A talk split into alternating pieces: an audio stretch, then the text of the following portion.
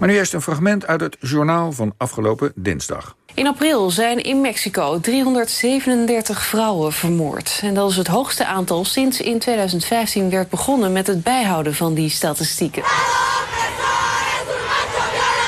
Al voor de coronatijd was er veel protest vanwege het hoge aantal vrouwenmoorden in het land. Met het ingaan van de lockdown was er al de vrees dat het huiselijk geweld zou toenemen. En dat lijkt dus ook te zijn gebeurd. Ja, 337 vrouwen in de maand april thuis vermoord in Mexico. Een toename van 10% zo werd deze week bekend. Het huiselijk geweld tegen vrouwen staat door corona weer hoog op de agenda. In Frankrijk steeg het aantal meldingen met 30% en in België zelfs met 70% En ook in ons land moet er, vrezen de deskundigen, sprake zijn van toenemend geweld achter de voordeur. Maar hoe krijg je dat geweld achter de muren en gordijnen van de man tegen zijn vrouw in beeld? En sinds wanneer eigenlijk wordt het hardop benoemd? Bij ons hoogleraar gendergerelateerd geweld aan de Universiteit van Amsterdam, René Rumkens. René, welkom, goedemorgen. Uh, we hoorden net op het journaal in Mexico natuurlijk uitzonderlijk extreem allemaal. Uh, Mexico, het vermoorden, et cetera, van vrouwen. Maar dat patroon, dat het geweld tegen vrouwen toeneemt door corona, door lockdown, herken je dat? Um, ja, daar is uh, sinds de uitbraak van corona inderdaad uh, op uh, voor gewaarschuwd. Um, we zien ook cijfers in Europa, in elk geval in ons omringende landen, Engeland, Frankrijk, Duitsland, België, waar mm -hmm. duidelijk geregistreerd wordt dat er een toename in de hulpvraag is. Um, in Nederland opvallend genoeg nog niet. Althans, het wordt niet geregistreerd. Maar het is bekend uit onderzoek dat in tijden van... Uh, dus bijvoorbeeld bekend vakanties... geeft altijd een piek in uh, hulpvragen om huiselijk geweld... omdat mensen meer bij elkaar zitten. En meer met elkaar moeten beslissen. En dus ook allerlei stressmomenten opleveren. Dus, ja, dat zijn de ingrediënten die nu natuurlijk volop spelen. Ja, dus, dus we hebben hier nog geen harde cijfers in Nederland. Nee. We komen er straks misschien nog even op terug hoe dat eigenlijk precies komt. Uh, maar het vermoeden is dat er wel sprake van is op zijn min. Uh, Zeer zeker, ja. ja. En er uh, zijn ook wel iets aanwijzingen. Friesland bijvoorbeeld heeft in de eerste twee weken... zag je echt een duidelijke stijging. Maar daar werd het ook inderdaad geregistreerd door uh, Vier Friesland. Ah, akkoord. Dus ja. waar het geregistreerd wordt, is Was het het herkenbaar, ja. Oké. Okay. Uh, andere vraag is natuurlijk... Uh, sinds wanneer hebben wij dit in beeld? Hè? Als we de geschiedenis induiken... Sinds, sinds wanneer krijgt men echt oog voor geweld tegen vrouwen achter de voordeur? Voor, sinds wanneer wordt het voor het eerst benoemd? Waar begint dat? Dat begint in de jaren zeventig sorry, met de uh, uh, opkomst van de vrouwenbeweging zie je dat een paar thema's centraal staan. En geweld is er daar een van, naast arbeidsverdeling en seksualiteit. Maar geweld heeft vanaf uh, dag één, zou je kunnen zeggen, in de vrouwenbeweging een prominente plek gehad. En werd toen, begin jaren zeventig, echt op tafel gelegd als een maatschappelijk probleem in plaats van een individueel relatieprobleem. Je ziet dan in Engeland ook het eerste opvanghuis komen in 72. En Nederland volgt al heel snel. Nederland was wat dat betreft heel vroeg, 1974. Eerste blijf van mijn lijfhuis. Uh, in dezelfde periode Berlijn. Dus Engeland, Nederland, uh, Duitsland zaten in de voorhoede wat betreft het, laten we zeggen, activistisch agenderen. En vooral ook koppelen aan er moet iets gedaan worden. En uh, als je dan naar Nederland kijkt. 74 was Blijf van mijn lijf Amsterdam, het eerste huis. En uh, in de jaren zeventig ja, schoten ze uh, de opvanghuizen als paddenstoelen uit de grond. En elk huis dat opende zat in no time vol. Dus de, het aanbod liet de vraag pas zien. En ja. uh, Blijf van mijn lijf is ook degene geweest die toen hebben gezegd... oké, okay, wij doen dit, dit moet gebeuren, maar er moet onderzoek gedaan worden. La, laten we is... even een, een, een, een, moment daarbij stilstaan. Want ja. ik meen, of ik meen, dat weet ik natuurlijk zeker... we hebben een fragment klaarstaan over met name Blijf van mijn lijf in Amsterdam... in die vroege jaren zeventig. Je hebt altijd gedacht, nou ik sta er alleen voor. En hier zit je met een hele groep vrouwen. En het is allemaal hetzelfde. Mishandeling van vrouwen is een eeuwenoud verschijnsel. Een verschijnsel dat de laatste jaren steeds meer bekendheid krijgt... door de stichting Blijf van mijn lijf... die zich de opvang van mishandelde vrouwen ten doel stelt. In een oude villa ergens in Amsterdam... die voorheen bewoond werd door een artsengezin met vijf kinderen... vinden nu gemiddeld 100 vrouwen en kinderen hun onderkomen... Comfort en privacy is er niet. Toch geven de vrouwen aan deze leefwijze de voorkeur... omdat ze hier de veiligheid vinden die ze op dat moment nodig hebben. Ik ben blij dat ik hier terecht ben gekomen. Leven blijft van mijn lijf. Ja, leven blijft van mijn lijf. Was het overigens uh, Nettie Roosevelt, Paul? Of lijkt dat maar zo? het, was, het was Tros Actua, ik denk Tot, het Nee, niet. dan is het Dat, geen eh, Nettie Roosevelt. Goed, laat, laat dat maar even zitten, sorry daarvoor. Ik vond tr- trouwens, honderd mensen. eh, De beelden erbij, die zien we nu niet. Maar dit, dit was een, een televisieprogramma.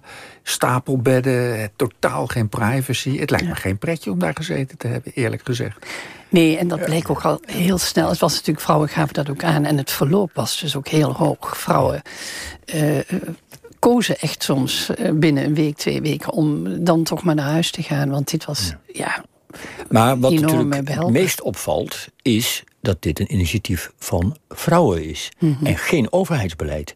Kennelijk in het begin. Hè. Dit, het, het, het, het, ze kraken een pand, als ik het goed heb. Ja. Dus sinds wanneer kreeg de overheid daar oog voor? Was dat ook een van de doelstellingen? Want uiteindelijk is dit van de gek als je er goed over nadenkt. Um, ja, dan zie je dus inderdaad de impact die, die, dat initiatief uh, van vrouwen gehad heeft. En die vrouwenbeweging, want Blijf van mijn lijf heeft zich inderdaad achter, uh, al vrij snel ingezet om bij de overheid uh, aan tafel te komen mm. en te zeggen er moet iets gebeuren. Dus de overheid heeft uh, dat ook uiteindelijk die handschoen opgepakt, ja. gewoon met subsidies. Maar in eerste instantie niet, hè? In eerste instantie niet, Toen nee. konden ze, de eerste subsidie die ze konden krijgen was uiteindelijk als kinderdagverblijf, geloof ik. Omdat er veel ja. kinderen zaten. Ja, en dat is een heel interessante die je nu noemt, want die erfenis zie je nog steeds. Kinderen, ook nu, dat is hetgeen wat, laten we zeggen, de morele verontwaardiging mobiliseert. En wat beleidsmakers zeggen, daar moeten we iets aan doen. Maar dat is toch onbegrijpelijk? Dus, of niet? Oh. Nou ja, dat is een heel... Ik, ik denk dat dat een heel... Daar komen we misschien nog Ja, een heel goed. specifiek cultureel... eh, laten we zeggen, eh La, laten patroon we in stil Nederland. blijven staan bij waar we waren. Bij het moment dat het in de politiek in beleid vertaald wordt. Waar, Ja. waar zie je dat aan? Wat, wat gebeurt er dan? En hoe wordt het echt een onderwerp... wat politiek op de agenda komt en ook beleid wordt? Ja, even in met zeven mijlslaarzen. De, de, de huizen beginnen dus in de jaren 70. Begin jaren 80 begint zich dat ook echt te vertalen. Dan zie je ook... eh Hedy Dancona was toen staatssecretaris. En die heeft meteen de handschoen opgepakt. Die heeft een conferentie georganiseerd. In 1982 was dat eh, de Kijkduinconferentie. En die zei geweld tegen vrouwen is een maatschappelijk probleem. Hier ligt een taak voor de overheid. En dat is echt, dat heeft een vliegwiel-effect gehad, zou je kunnen zeggen.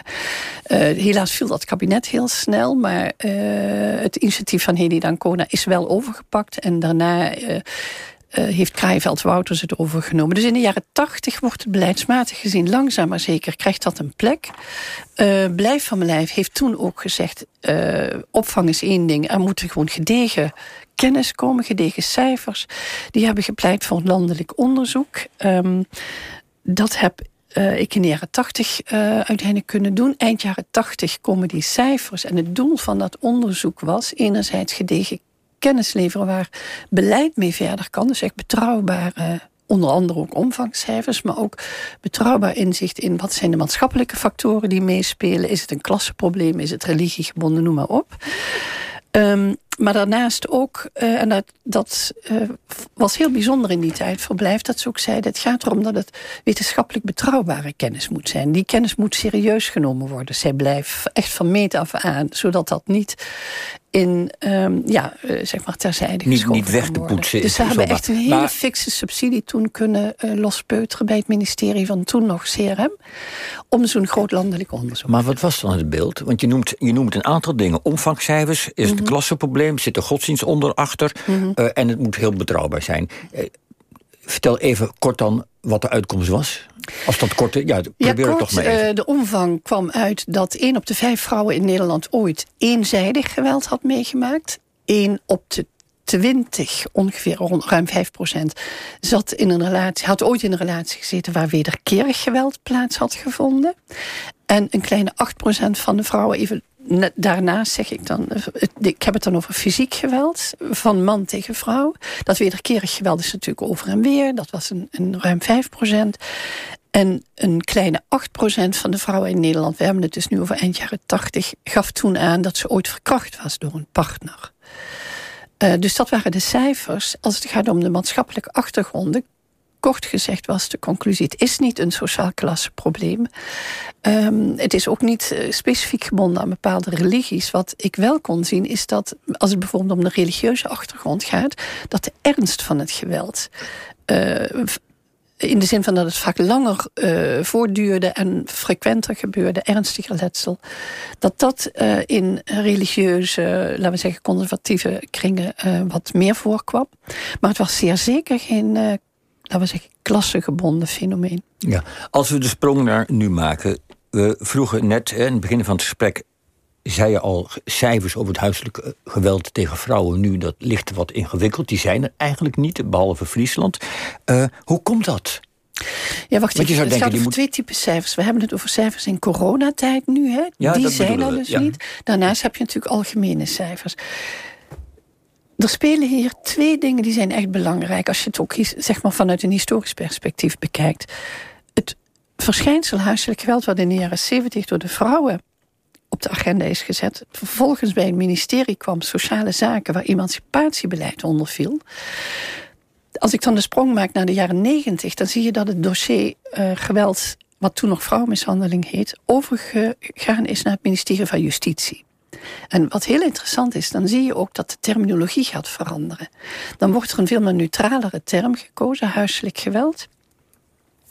En dan zie je ook dat er een denken, uh, uh, ook in de beleidsstukken zie je dat terugkomen. Dan gaat het niet meer over vrouwen die het probleem hebben, maar over ouders of partners die het probleem hebben. En dat zie je is ook politiek beleidsmatig gezien zie je die verschuiving in de jaren 90 optreden. In het kielzocht daarvan wordt ook wetenschappelijk onderzoek, wat in eerste instantie vanuit emancipatieperspectief gedaan werd, wordt nu belegd bij het ministerie van Justitie, meer specifiek het WODC.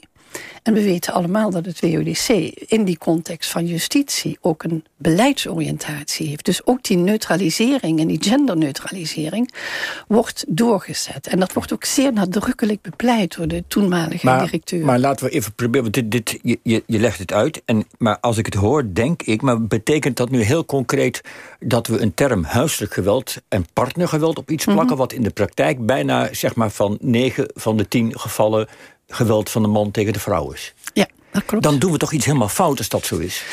Of niet? Ja, ik, bedoel, is, ik vind is dit, Is hier sprake van bijna, laten we zeggen... Uh, uh, geïnstitutionaliseerde ontkenning uh, op overheidsinitiatief? Uh, ik weet niet of het initiatief, dat klinkt alsof er een heel welbewust... Nou ja, goed, ja, maar ik, op, ja, ik, op verantwoordelijkheid van de overheid. Mooie, dan. En ik vind het een hele mooie kwalificatie die je eraan geeft. Ik, ik, ik vind het zeer zeker geen recht doen aan de realiteit.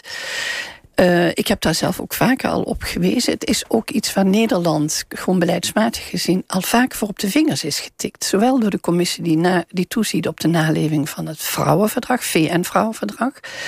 Meer recentelijk, ongeveer een jaar geleden nog... door de commissie die van de Raad van Europa toeziet... op de naleving van de Istanbul-conventie, dat is een Europees verdrag ter preventie van geweld. Nederland is er onder andere, doet een heleboel dingen goed, laat ik dat niet uh, veronachtzamen. Maar er is er echt uitdrukkelijk op gewezen dat het ontbreekt aan een gendersensitief beleid. Dat er te weinig aandacht is voor het feit dat vrouwen inderdaad vooral slachtoffers zijn. Waarom doet Nederland dat niet?